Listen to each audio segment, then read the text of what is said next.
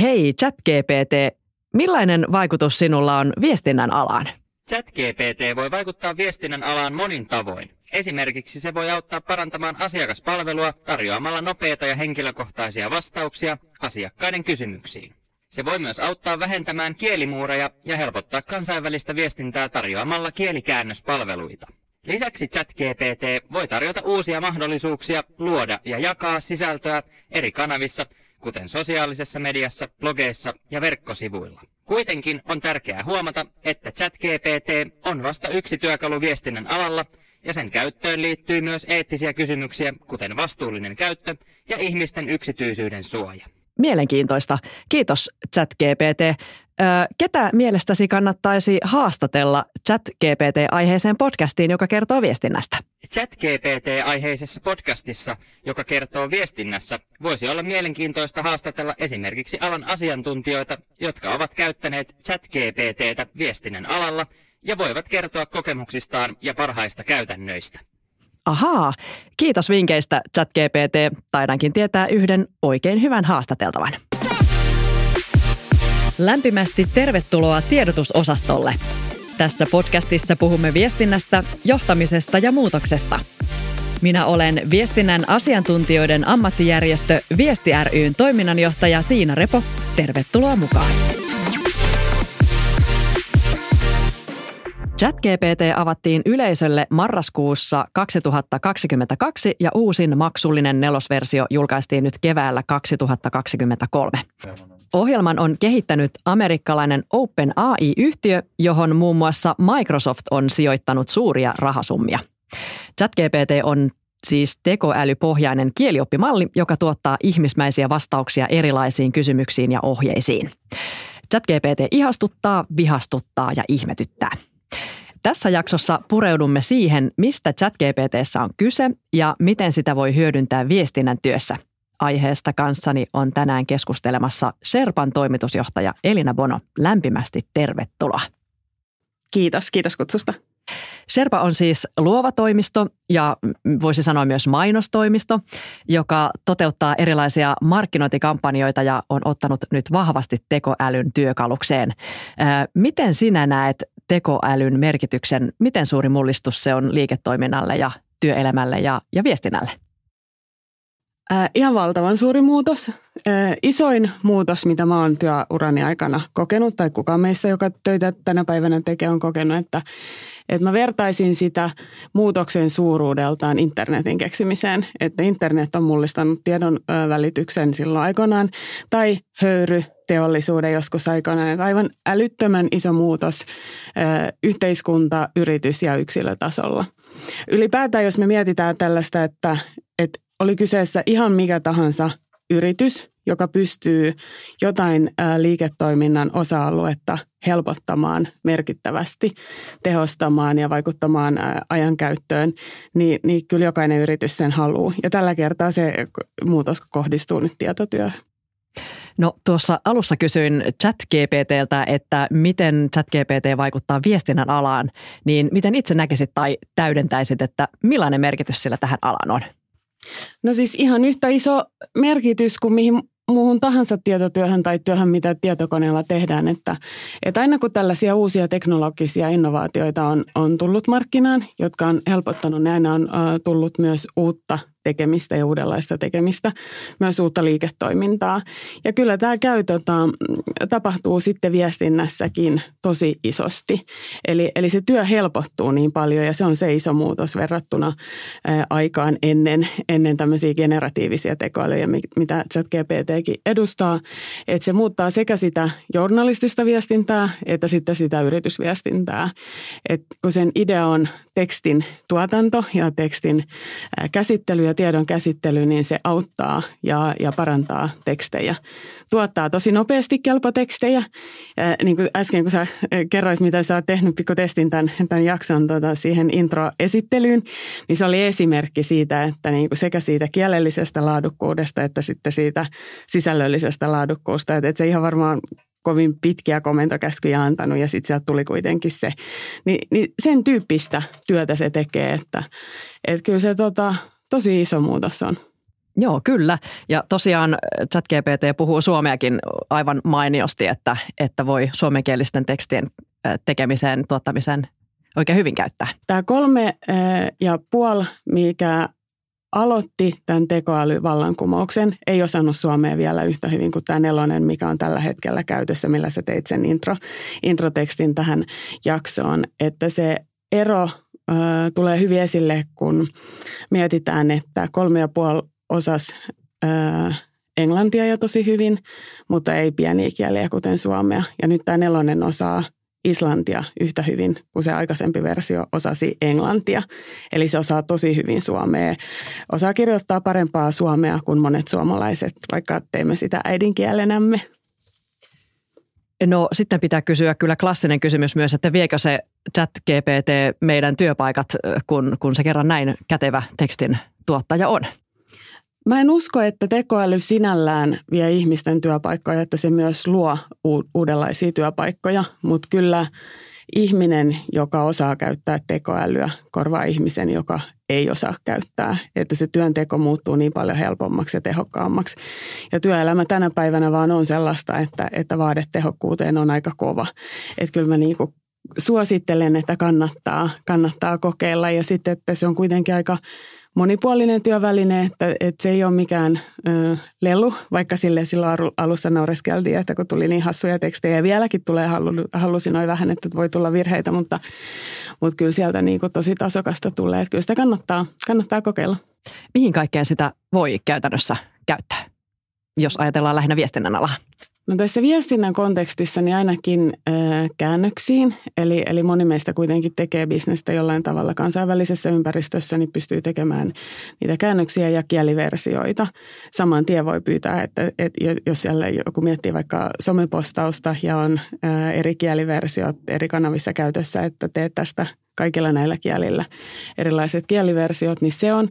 Sitten tota, voi tehdä äh, pitkistä teksteistä kiteytyksiä, että voi pyytää, että, että käsittele tämä koko pitkä tutkimus ja tee siitä tiivistelmä. Tai jos haluaa oikein niin kuin hifistellä, voi sanoa, että tee tiivistelmä, jossa jokainen sana alkaa kirjaimella A.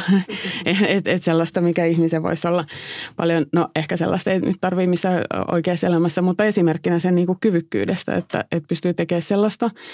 Tai sitten voi siitä samaa tekstiä niin jos on eri kohderyhmiä, niin pyytää, että tee vähän eri, tälle kohderyhmälle vähän erilainen kuin tälle toiselle. Ja, ja koska kuitenkin sit sitä käytetään niin kohdennettuna myös eri kanavissa, ehkä eri kohderyhmille, niin saa sisällöllisestikin se huomioon, huomioituu. Ja sitten se, missä se on musta ollut kiva, että, että se voi olla tämmöinen ideageneraattori, että jos nyt me kaksi tästä päättäisimme, että hei me tarvitaan nyt uusia ideoita tälle podcast-studiolle ja sitten me palloteltaisiin ideoita, saataisiin joku määrä aikaan, niin samassa ajassa voi pyytää chat GPTltä, että, että kirjoita 50 erilaista ideaa, millä saadaan podcast, podcast-studiolle uusia asiakkaita. Eli se generoi sitä määrää. Että totta kai se tarvii sitten ihmisen kysymään että mitä haluaa ja sitten validoimaan ne vastaukset. Että sieltä tulee myös paljon geneeristä, mutta sitten että jos sieltä isosta määrästä löytyy yksi timantti, niin, niin se on nopeuttanut sitä alkuideointia aivan valtavasti.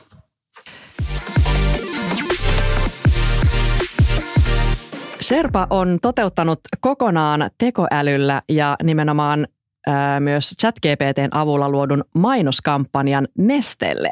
Kerrotko vähän siitä, miten se lähti liikkeelle? Joo, me keksittiin se idea silloin, kun tämä tekoälyvallankumous oli vasta alkamassa. Ja silloin se uutisointi oli sellaista eh, vitsailevaa ja, ja että, että tulee hassuja tekstejä ja että kuvan käsittelystä tulee kuussormeja. Ja siinä oli sellainen eh, meemittely eh, aika käynnissä. Ja sitten mä olin mun kollegoiden kanssa lounaalla ja me mietittiin, että, että miksi näin. Ja sitten me todettiin, että se varmaan johtuu siitä, että ihan yhtä lailla kuin mikä tahansa muukin muutos, oli se sitten yrityselämä tai maasta toiseen muutto tai avioero, niin muutoksen käsittelyyn niin kuuluu erilaisia vaiheita, joissa on tämä kieltäminen ja naureskelu ja, ja sitten jossain vaiheessa hyväksyminen ja tiedon, tiedon kerääminen ja Ja me oltiin jo siinä vaiheessa, että me oltiin tosi innostuneita ja keskusteltiin, että miksi ihmiset suhtautuu näin skeptisesti. Ja siinä lounaspöydässä me keksittiin sitten, että, että hei, että, että suhtaudutaan tähän ennakkoluulottomasti ja uteliaasti, mikä on koko Sherpan identiteetti, että aina, aina halutaan suhtautua uteliaasti ja ennakkoluulottomasti kaikkiin, myös uusiin teknologisiin juttuihin. Ja, ja tuota, ajateltiin, että tehdään, annetaan sille mahdollisuus vailla, vailla minkälaisia ennakkoluuloja ja kokeillaan, mihin pää, pää, päästään. Ja, ja sitten me myös todettiin siinä sit toimistolla, kun me jatkettiin, että keksittiinkö me just jotain ihan mahtavaa. Että voisiko olla, että kukaan muu ei ole vielä ihan tällä tavalla tehnyt, että olisi tehnyt ihan kaikki vaiheet sieltä ihan ähm, insightista ja äh, sopparista – luovaan toteutukseen ja tulosten analysointiin ja ei ainakaan löydetty vastaavaa. Ja sehän sai meidän sitten kunnianhimon eteenpäin, että ei vitsi me keksittiin jotain, mitä kukaan ei ole vielä maailmassa tehnyt ja tiedostettiin samalla, että jos me tehdään se vaan itsellemme, niin se itse kampanja jää ehkä aika pieneksi sitten me tarvittiin myös asiakas, joka pystyy sitten jälkikäteen validoimaan, että, että, että menikö hyvin vai, vai ei. Ja Nesteen – Nesteelle siitä lähdettiin tarjoamaan, koska tuota Nesteen on, on tunnettu siitä, että paljon siis kaikesta muustakin totta kai tunnettu, mutta markkinoinnin alalla tunnettu siitä, että he osaa hyvin markkinoinnin tuloksellisuuden ja mittaamisen. Niin me ajateltiin, että he olisi just hyvä taho sitten validoimaan ja, ja arvoihin kuuluu myös uuden oppiminen ja rohkeasti kokeilu. Ja, ja sitten siellä on vielä markkinointijohtaja Mika Hyötyläinen, joka on kirjoittanut markkinoinnin uusi sielu ja, ja on niin paljon – paljon ollut esillä, että, että mitä markkinoinnilla saa aikaa ja mikä on sen tehtävä, niin mä ajateltiin, että jos me saataisiin Neste ja Mika tähän mukaan, niin, niin sitten me saataisiin osoitettua, että oliko se hyvä juttu vai vaiko ei. Ja, ja onneksi se sitten päätti lähteä mukaan. Teitte siis mainoskampanjan, jossa tehtiin ää, tuota, kampanja siis tuonne huoltoasemille ja siellä houkuteltiin ihmisiä lataamaan appi. Ää, kerrotko vielä tarkemmin, että miten, miten tämä toteutettiin? Joo, no me lähdettiin tekemään sitä kampanjaa ihan samalla tavalla kuin mitä tahansa muutakin kampanjaa ilman tekoälyä. Että asiakas briefaa, että mitä haluaa saada aikaiseksi. Ja tässä kampanjassa meillä oli kahdenlaisia tavoitteita. Että meillä oli nämä kaupalliset tavoitteet, mitkä on ihan kuten missä tahansa kampanjassa. Ja sitten meillä oli nämä toiset, eli yhdessä oppiminen ja yhdessä kehittäminen ja eri ohjelmien testaaminen. Mutta se kaupallinen tavoite oli se, että Nesteapille pitää saada tietyllä budjetilla tiettyyn aikajaksoon niin 3000 uutta latausta. Ja se me syötettiin sitten ChatGPTlle, että tarvitsemme 3000 uutta latausta, mitä teemme.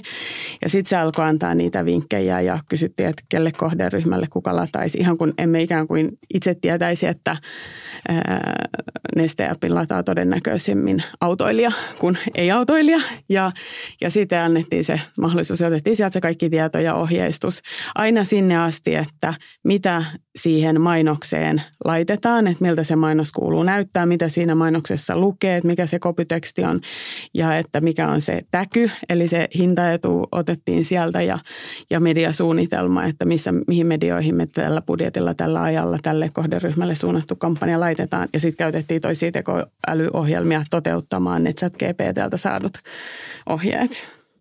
Mutta ihan ei kannata kaikessa uskoa ilmeisesti ChatGPTtä, että, että se oli tarjonnut teille myös, että, että missä tämä kampanja pitäisi näkyä, niin ehdotti metrotunneleita ja muuta, mutta eihän ne autoilijat siellä ole, vaan, vaan tässä tarvitaan siis myös ihmisten aivoja esimerkiksi katsomaan, että no se olisi ehkä nyt se huoltoasema kuitenkin, missä ne, ne autoilijat parhaiten tavoittaa niitä, että missä autoilijat liikkuu. Että sitten kun heillä on se appi, niin sitten he vasta menee sinne huoltamolle. Mutta, mutta kyllä, siis ähm, jos se muualla kuin siellä metroissa ja busseissa autot, autoilijat tavoitetaan. Joo, siis se on äh, ChatGPTn ominaisuus, että, että kun sehän ei varsinaisesti itse ajattele, vaikka onkin tekoälyä, vaan, vaan että se tekee sitä koulutettua dataa, käsittelee ja ennustaa aina seuraavan tavun. Että se muodostaa sitä tietoa sillä tavalla, eikä, eikä, eikä se tieto ole välttämättä tietoa, vaan se saattaa olla sitä hallusinaatiota, että sieltä voi tulla hyvin järkevältä kuulostavaa vastausta joka on sitten ihan kuitenkin ihan puuta heinää.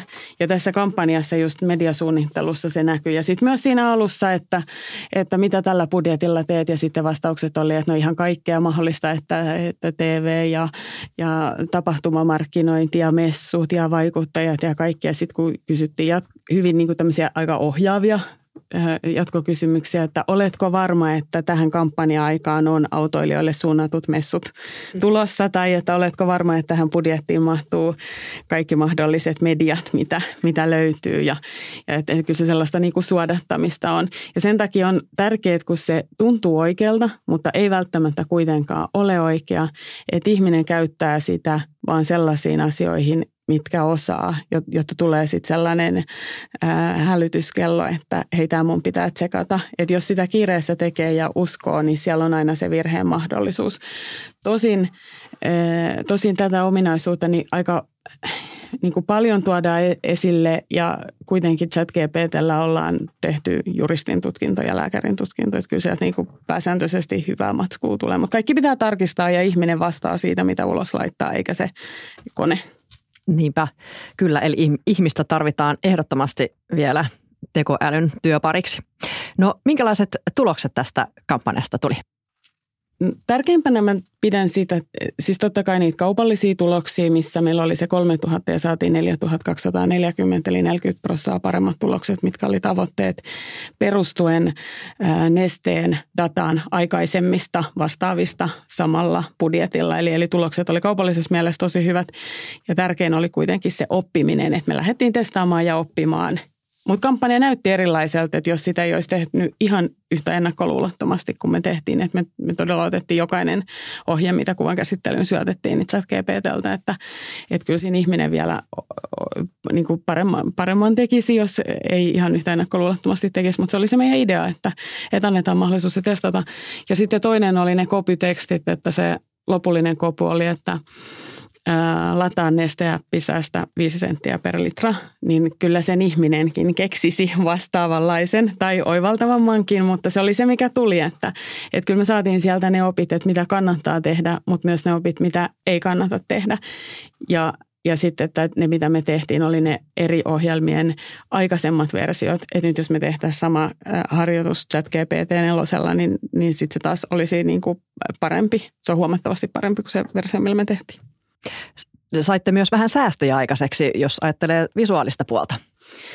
No joo, tämä on hyvä kysymys ja tätä on paljon, paljon kysytty. Ja se on aika vaikea verrata, että jos on tällainen pieni parin viikon taktinen kampanja, niin ei Neste olisi lähettänyt meitä Lappiin kuvauksiin, en usko, vaan ehkä vaihtoehtona olisi ollut kuvapankki tai sitten ihan valkoisella pohjalla teksti tai joku niin kuin perus, perusgraafinen juttu, mutta, mutta, mutta niin kuin sellaisena nyrkkisääntönä, että varmasti pystyy säästämään merkittäviä summia, kun valitsee sitten tekoälyn, kun et lähtisi tekemään ne kuvaukset. Mutta onhan ne isot kuvauksetkin monissa kohtaa perusteltu, että asiakas haluaa juuri itselleen tehdyn ja haluaa myös liikkuvaa kuvaa ja sen, sen tapasi, että, että se on vaikea sanoa tähän, että kuinka paljon säästettiin, koska ei voi verrata ihan kuva kuvaan.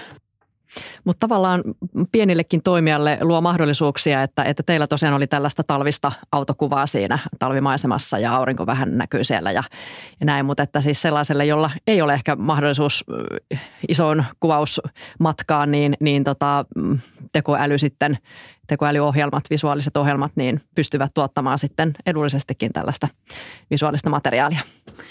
Joo, se on joo, ihan varmasti. Eli kyllä se tota, demokratisoi mainonnan tekemistä, että pystyy tekemään sellaisia sen näköistä, mitä muuten ei pystyisi.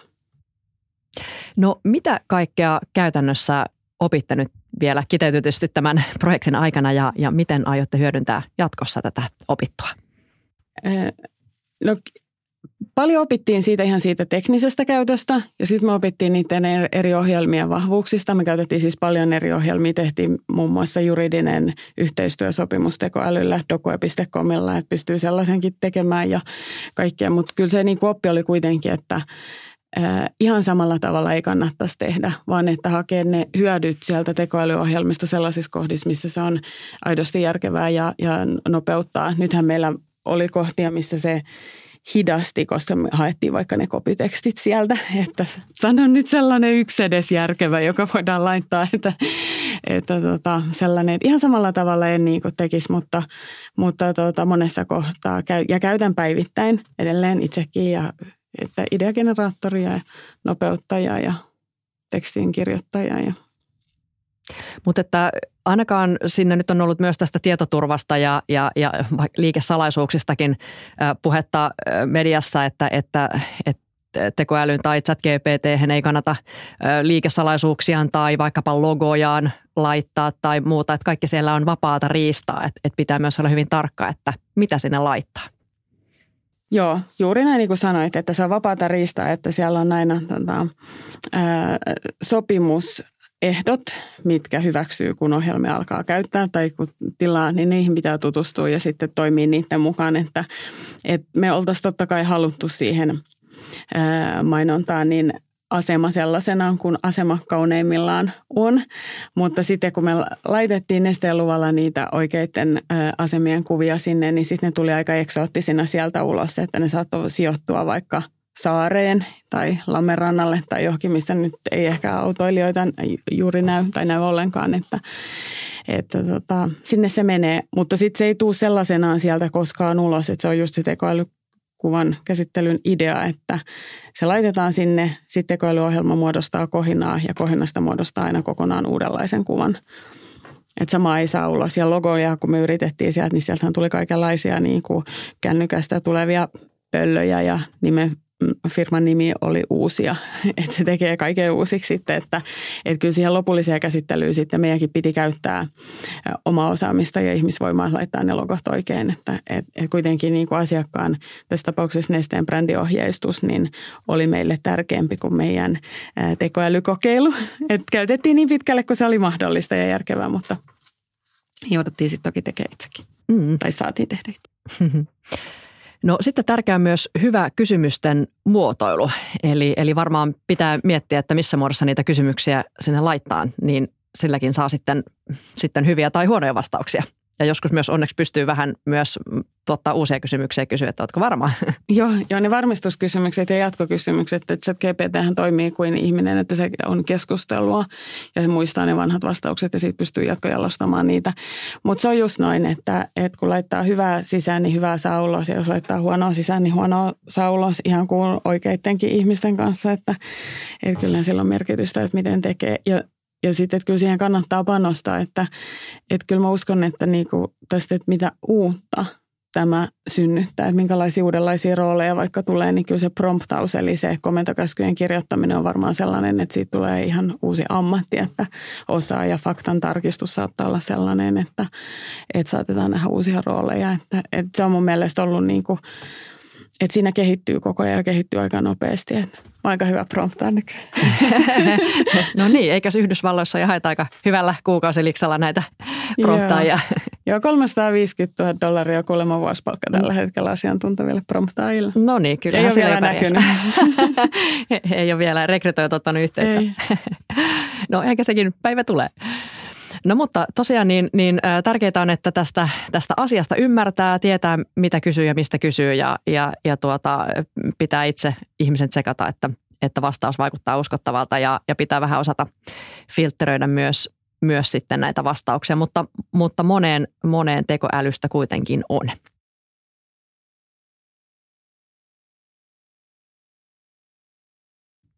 No sitten tosiaan niin äh, moni viestiä tahii erilaisten somekampanjoiden kanssa, joten millään apu vielä ChatGPTstä voisi mielestäsi olla sellaisen perus somekampanjan luomiseen? No ainakin se ideageneraattorimeininki on tosi hyvä, koska sieltä tulee niin nopeasti ja niin paljon niitä ideoita. Mutta sitten kyllä siellä voisi tehdä ihan tällaista niin kohderyhmän analysointia, että voisi kysyä vaikka kiinnostuksen kohteita – ja sitten se itse sisällön tuotanto, että koska se on tosi hyvä sellaisessa, että jos kysyy vaikka, että no nyt mulla on tämä uusi pyörä, että kirjoita siitä pyöräilyn ihan uudestaan nyt vaikka nämä 50 ideaa, sitten tulee, sitten valitsee sieltä vaikka kolme hyvää, että nämä voisi olla ja sitten kysyy, että kirjoita Instaan, Faseen, LinkedIniin, eri kanaviin omat postaukset vaikka tai eri kohderyhmille omat postaukset ja sanoo sen merkkirajoituksen ja muuta, niin sitten sieltä tulee kyllä hyvät, että sitten pääsisi niinku siinä kohtaa nopeasti. Käännöstyöt mä mainitsinkin jo, mutta sitten voisi kyllä, niinku, että jos tekisi sitä vaikka somestrategiapuolta ja, ja olisi tekemässä, tota, haluaisi vaikka jonkun toimialan trendeistä tai jotain, niin kyllä sieltä niinku hyvää saa. Huomioiden tosin, että että data, mitä on sinne syötetty, on vuoteen 2021, että se, on, että se ei ole ihan ajantasasta, mutta semmoisella yleisellä tasolla niin saa kyllä hyvää näkemystä. Asiakaspalvelu, jos mietitään, että minkälaisia niin chatteja nyt ei ole verrattuna, että ne olisi puustattu nyt chat GPTllä, niin on se tosi monipuolinen. Että kyllä mä kaikki, jotka niin somea tekee, niin kannattaisi ottaa semmoinen muutaman päivän startti, oma pikku henkilökohtainen kickoff ja kokeilla, että mitä saa, niin sitten on paluu aikaan ennen ChatGPTtä voi olla aika vaikeaa, että kyllä se niin paljon tehostaa. Joo, kuulostaa kyllä, kyllä juuri siltä. No onko tämä ChatGPT mielestäsi kuitenkin sitten tämmöinen vain niin kuin, sisällön tuotannon ehkä ideoinnin työkalu vai, vai voisiko sitä saada enemmän tämmöiseen strategiseen työhön pohtimaan arvoja, kilpailuetua, visiota, missiota tai luomaan jopa, jopa sitten pohjan organisaation strategialle? No mä oon tehnyt kaikenlaisia tällaisia testejä kyllä itse, että olen antanut erilaisia tavoitteita, että miten tekisit, mutta kyllä niin kuin se strategiatyö tarvii tietysti ihmistä ajattelemaan. Mutta sitten apuvälineenä strategian teossa, että, että kun sieltä voi pyytää tietoa mistä tahansa – aiheesta. Jos muistaa, että se ei ole niin kuin lelu, vaan että ottaa sen vakavissaan ja, ja hyödyntää sitä, sitä työvälineenä ja että kaikki tietotyö, mikä on siellä aina siellä strategian teossa tietysti mukana, niin, niin kyllä sieltä hyvää, hyvää taustatietoa saa, joka sitten toki pitää ihmisen validoida ja käyttää niitä oikeita data- tai perinteisiä datalähteitä ja, mutta tietoa markkinasta tai tietoa kohderyhmästä tai sitten voi pyytää taulukon, että kun on ollut tämä monimutkainen joku tutkimus tai analyysi, että et tee siitä yhteenveto ja laita ne SWOT-analyysi muotoon vaikka, niin kyllä se sieltä tulla tupsa tai, tai näkökulmia voi pyytää tai vaihtoehtoja päätöksenteon tueksi – riskiarvioonkin voisi kokeilla, että minkälainen sieltä tulee. Tai sitten mennä ihan sellaiseen, että nyt meidän pitää tehostaa toimintaa, että anna ehdotuksia, niin tulee keinoja. Että kyllä sitä niin kuin pystyy, mutta kyllä se totta kai ihmistä tarvitsee.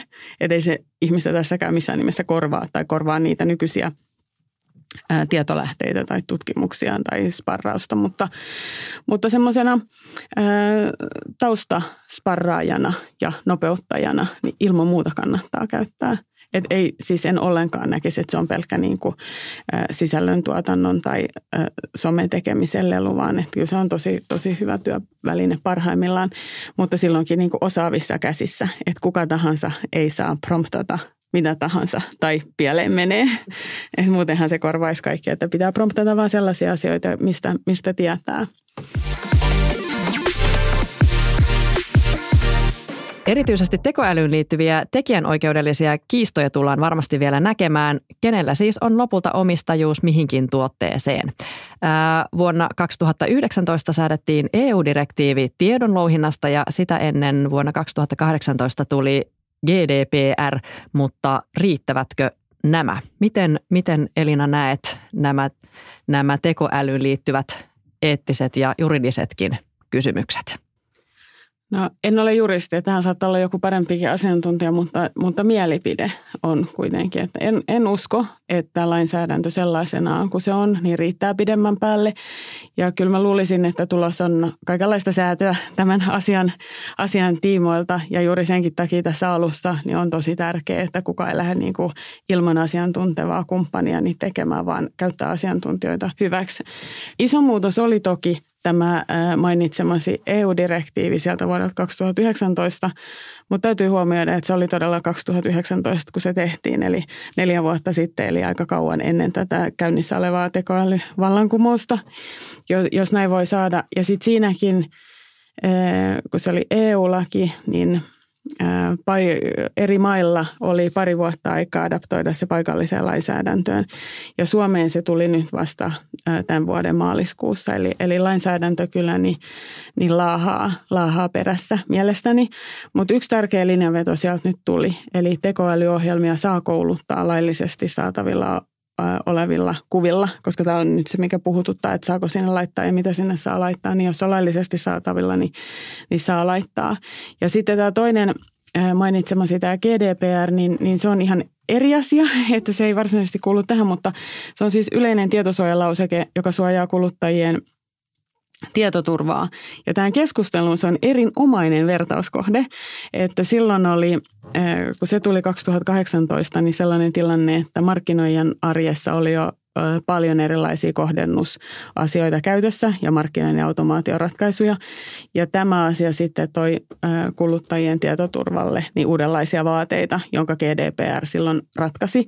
Ja se, minkä takia se meni sitten niin hyvin oli, että että siinä tuli niin tiukat sanktiot, jos ei yritykset laittanut näitä kuntoon 4 prosenttia konsernin liikevaihdosta maksimi sanktio, että, että se sai sen silloin kuntoon. Eli, eli tämmöisenä esimerkkinä teknologian ja juridiikan yhteispelistä, niin se on erinomainen niin kuin, esimerkki siitä, että, että kehitystyötä tapahtuu ja ja tuota, lainsäädäntö ei välttämättä pysy teknologian kehityksen tahdissa, vaan, vaan laahaa sitten vähän perässä. Että kyllä sieltä varmaan, tota, ää, ei tämä varmaan ole ihan käsitelty tämä, tämä tekoälylainsäädäntöasia tällaisenään.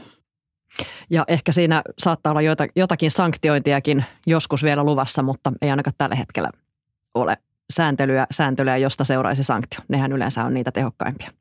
Joo, jotain sellaista varmaan on tulossa, että tekijän oikeus on, on sellainen, mikä tässä nyt isosti puhututtaa.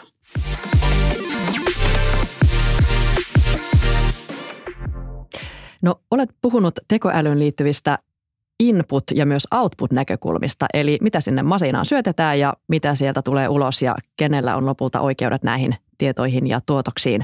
Avaatko vähän tarkemmin tätä, että mistä on kyse ja, ja minkälaisia ristiriitoja näihin liittyy? Apua, nyt tuli tosi laaja ää, kysymys, mutta siis no inputista, niin siitä mä puhuin aika paljon, että, että se tarkoittaa, että mitä sinne syötetään. Ja, ja no, nyrkkisääntönä ehkä, että mikä on niin kuin minimi, mikä kannattaa pitää mielessä tai toimintaohje, että älä ikinä koskaan milloinkaan syötä tekoälylle mitään, mitä et olisi valmis laittamaan omalla nimelläsi, omilla kasvoillasi Facebook-feedillesi. Eli ei mitään liikesalaisuuksia. Että kaikissa, missä mä nyt olen asiakastyössä käyttänyt, niin, niin varmistan kaiken, että voinko kysyä näin ja voinko kysyä näin, eikä firman nimeä en edes käytä, kun olen siellä chattailemassa. Ja sitten tämä kuva, kuva-asia on tietysti nyt niin kuin laajasti vielä tota, käynnissä, että lainsäädäntö sanoo noin, mutta onhan siellä niin kuin isot oikeusjutut Jenkeissä käynnissä, että, että kuvia on käytetty, käytetty väärin. Että se input tosiaan on iso ja sitten se on myös ollut paljon keskustelussa silloin, silloin vuodenvaihteessa, että kun tuli ChatGPT, mikä niin kuin tämän koko jutun aloitti tässä mittakaavassa, kun on, että, että onko siellä kun sitä on opetettu, niin siellä on tapahtunut, ähm, että ne ihmiset, jotka on kouluttanut sitä, niin on saanut huonoa korvausta sisälle kaikkia minimipalkkoja ja samalla ne on altistunut internetin kaikista rumimalle sisällölle, mikä on ollut traumatisoivaa, että siellä on tapahtunut kaikenlaista. Että, että kyllä tämä niin kuin on, on tosi laaja ja iso, iso aihe, mistä, mistä puhutaan myös siellä input-osastolta. Ja nyt kun niitä erilaisia ohjelmia tulee – parisataa viikossa ymmärtääkseni tällä hetkellä, niin tulee ihan, ihan älytön määrä, että mitkä on sitten sellaisia tahoja, jotka tekee sitä työtä, ähm, niin että kuinka vastuullisesti ja eettisesti oikein he toimivat, niin, niin kyllähän siinä on paljon, paljon vielä opeteltavaa ja mietittävää. Mutta siinä mä oon niin ajatellut, että, että jos käyttää näitä isoimpia, niin mä luotan heidän vastuullisuusohjelmiin. Et nyt vaikka Microsoft on investoinut merkittävästi niin OpenAIin, joka on siellä ChatGPTn taustalla, ja, ja mä luotan Microsoftin vastuullisuusvaateihin kumppaneilleen. Että et sellaisen niin rahakin ratkaisee näitä asioita oikeaan suuntaan, että joo. Mutta että teoriassa on se vaara, että jokin trolliryhmä sinne alkaa syöttää ja tavallaan kouluttaa vaikka chat GTPtä sellaiseen, että, että tuota, johonkin niin kuin harhaiseen tietoon esimerkiksi. Joo, ilman muuta. Että kyllähän siis kaikkia teknologioita tai kaikkia ohjelmia tai ylipäätään kaikkia asioita maailmassa voi tehdä joko vastuullisesti tai vastuuttomasti. Ja, ja jos tekee vastuuttomasti ja vaikka täältä nyt miten huutelisi, että ei saa, niin eihän heitä kuriin saa. Että, että kun tekee itse oikein ja oikeanlaisten kumppaneiden kanssa, niin sit, sit on niin tehnyt voitavansa. Mutta että on, on mun mielestä olisi naivia ajatella, että, että kaikki tekisi niin. Että kyllä siellä varmaan on sekä siellä hyödyntämispuolella että siellä kouluttamispuolella, niin ihan yhtä lailla kuin kaikessa muussakin, niin kaikenlaista porukkaa. Sitten on tämä output-näkökulma, eli, eli äh, kenellä on tekijänoikeus siihen, mitä tekoäly tuottaa? Joo, äh, no kone ei voi äh, saada tekijänoikeutta. Et tekijänoikeus kuuluu ihmiselle, joka tekee jonkinlaista asiaa, joka on niin hienoa ja se on ollut vaikea tehdä, että se on suojaamisen arvoista, eikö niin? Ja nyt tota, kun te- tekoäly tekee tosi hienoja kuvia ja tosi hienoja tekstejä ja se on se kone, mikä sen tu- tuuttaa ulos, niin silloin sitä tekijänoikeutta ei tällä hetkellä synny. Ja tämä on nyt se niin kuin iso ongelma tekijänoikeusnäkökulmasta, koska joku ihminen saattaa käyttää tosi paljon vaivaa ja aikaa ja osaamista niin, että saa sen kuvan tietynlaiseksi sieltä ulos, eli se, eli, pro, eli se promptaus. Että voisiko se mennä niin, en tiedä onko joku tätä jo tehnyt, mutta että voisiko se tekijänoikeus kohdistua siihen promptiin, siihen komentokäskyyn siis.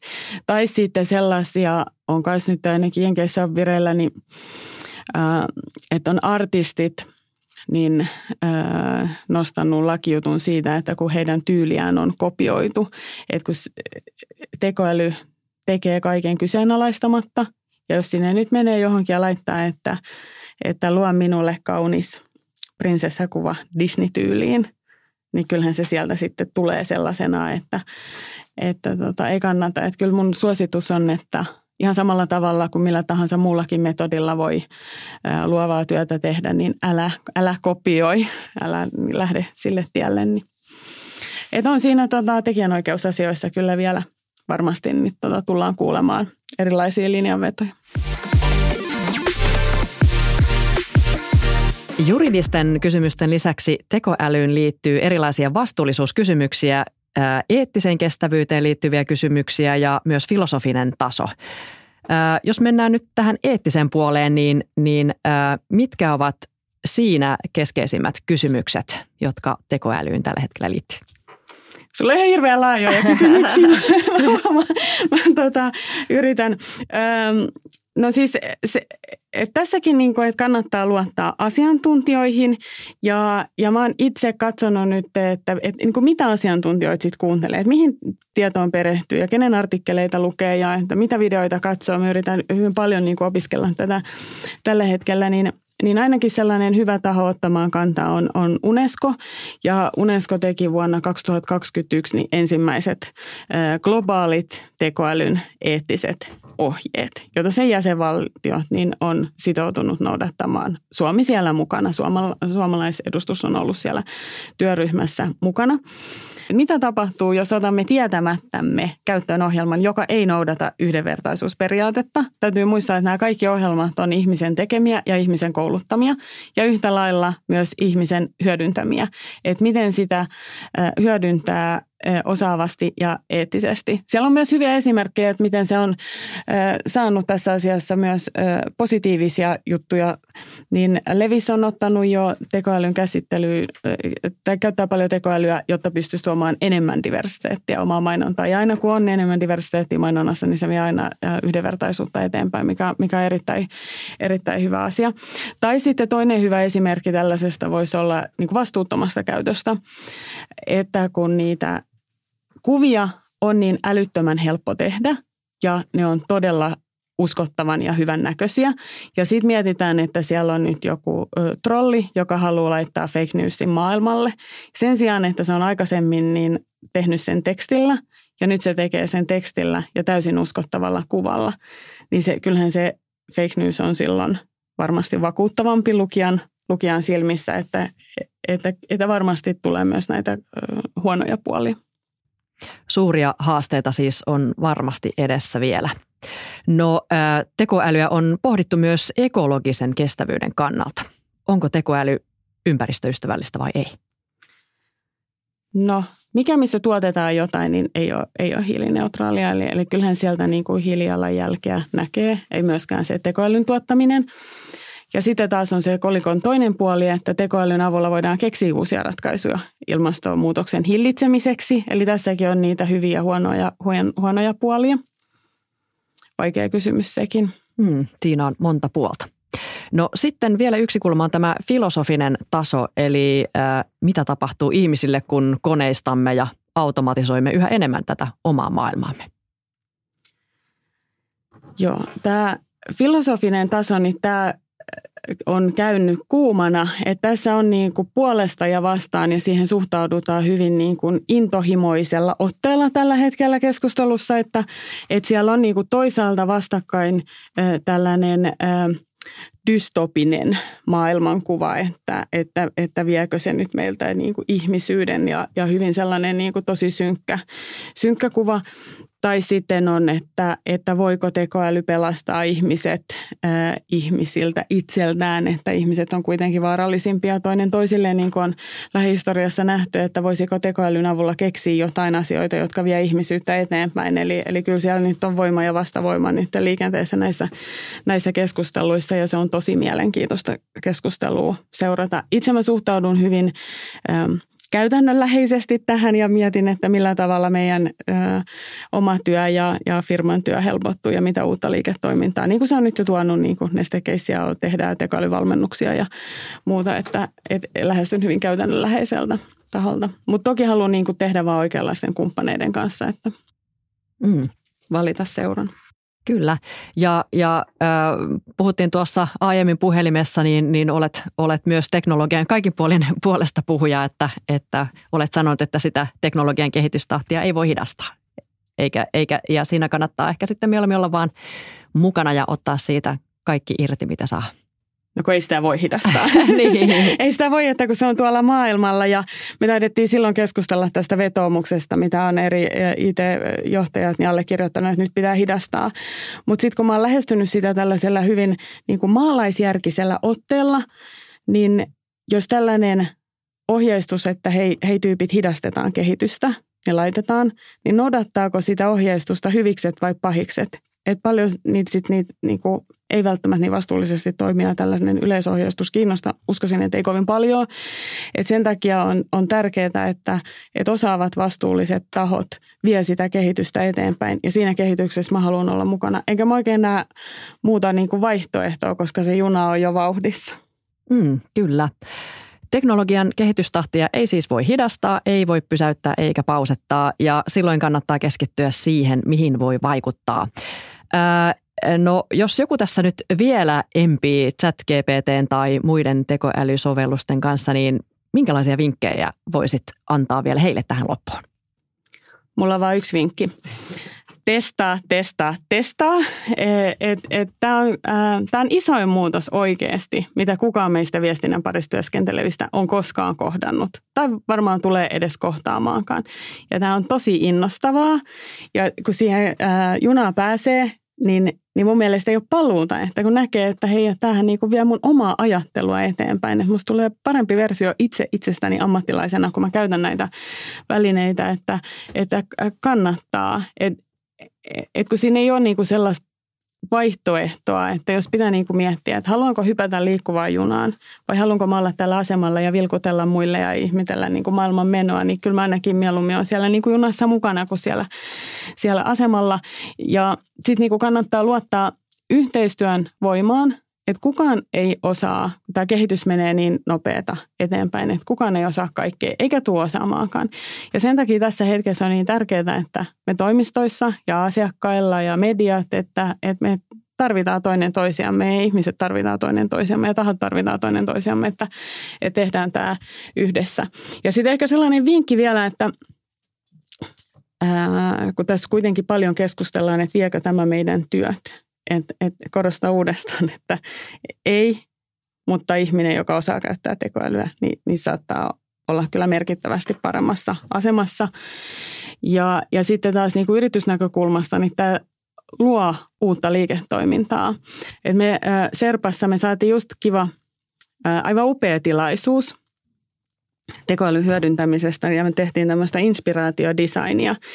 Ja meillä oli toimeksiantajana niin Sokos Hotels ja, ja Mä en usko, että meillä olisi ollut mahdollisuutta saada tällaista projektia ilman, että meillä ei olisi tätä tekoälykyvykkyyttä, mikä meillä tällä hetkellä on. Ja he tilas meiltä niin äh, Heimohotellille tämmöistä AI-boostattua suunnittelua ja lopputuloksena tuli valtava määrä erilaisia teemaideoita ja moodboardit heidän heidän tota, tämmöiseen lakijuhuoneeseen, mitä ei voi varata, mutta jos käy tuuri, niin asiakas voi päästä sinne ja sitten tota, pääsee nauttimaan siitä yllätyksellisestä sisustuksesta. Ja en, en pidä itseäni sisustussuunnittelijana, mutta, tota, mutta niin me vaan pystyttiin sitten saamaan ja auttamaan ja, ja asiakas on tällä hetkellä tosi tyytyväinen ja sitten pari viikon tai tänä, myöhemmin tänä kesänä, keväänä, niin tullaan sitten näkemään livenä ne, mitä me ollaan autettu. Ja siinäkin oli, että ei me viety sisustussuunnittelijoilta työtä, vaan että me pystyttiin antamaan heille parempi briefi heidän työtään varten, kun me pystyttiin tekemään ne moodboardit niin nopeasti ja kustannustehokkaasti, että tuo uutta tekemistä ja tuo uutta bisnestä, että kokeilkaa ihmeessä.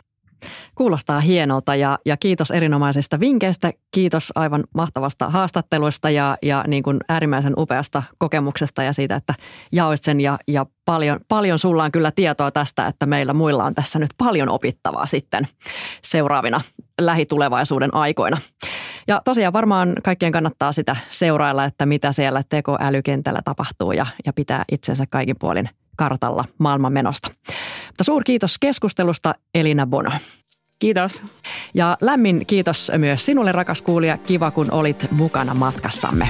Ja täytyypä kiittää myös Eetu Kohoa, joka tässä toimi tekoälyn äänenä alussa. Kiitos. Hyvä Eetu. Hyvä Eetu. Tämä oli tiedotusosasto. Toivottavasti viihdyit seurassamme.